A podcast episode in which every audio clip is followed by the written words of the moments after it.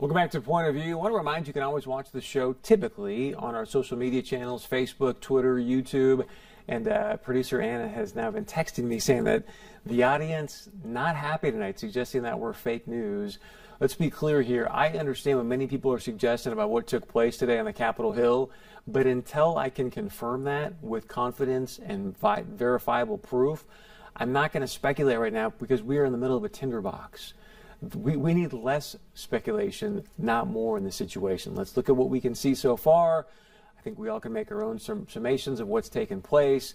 The most important thing is what I said at the top of the show faith, hope, and love. Faith in yourself, hope that we're going to keep this representative republic, and love each other. Because right now, our neighbors, we, we need to have each other's backs.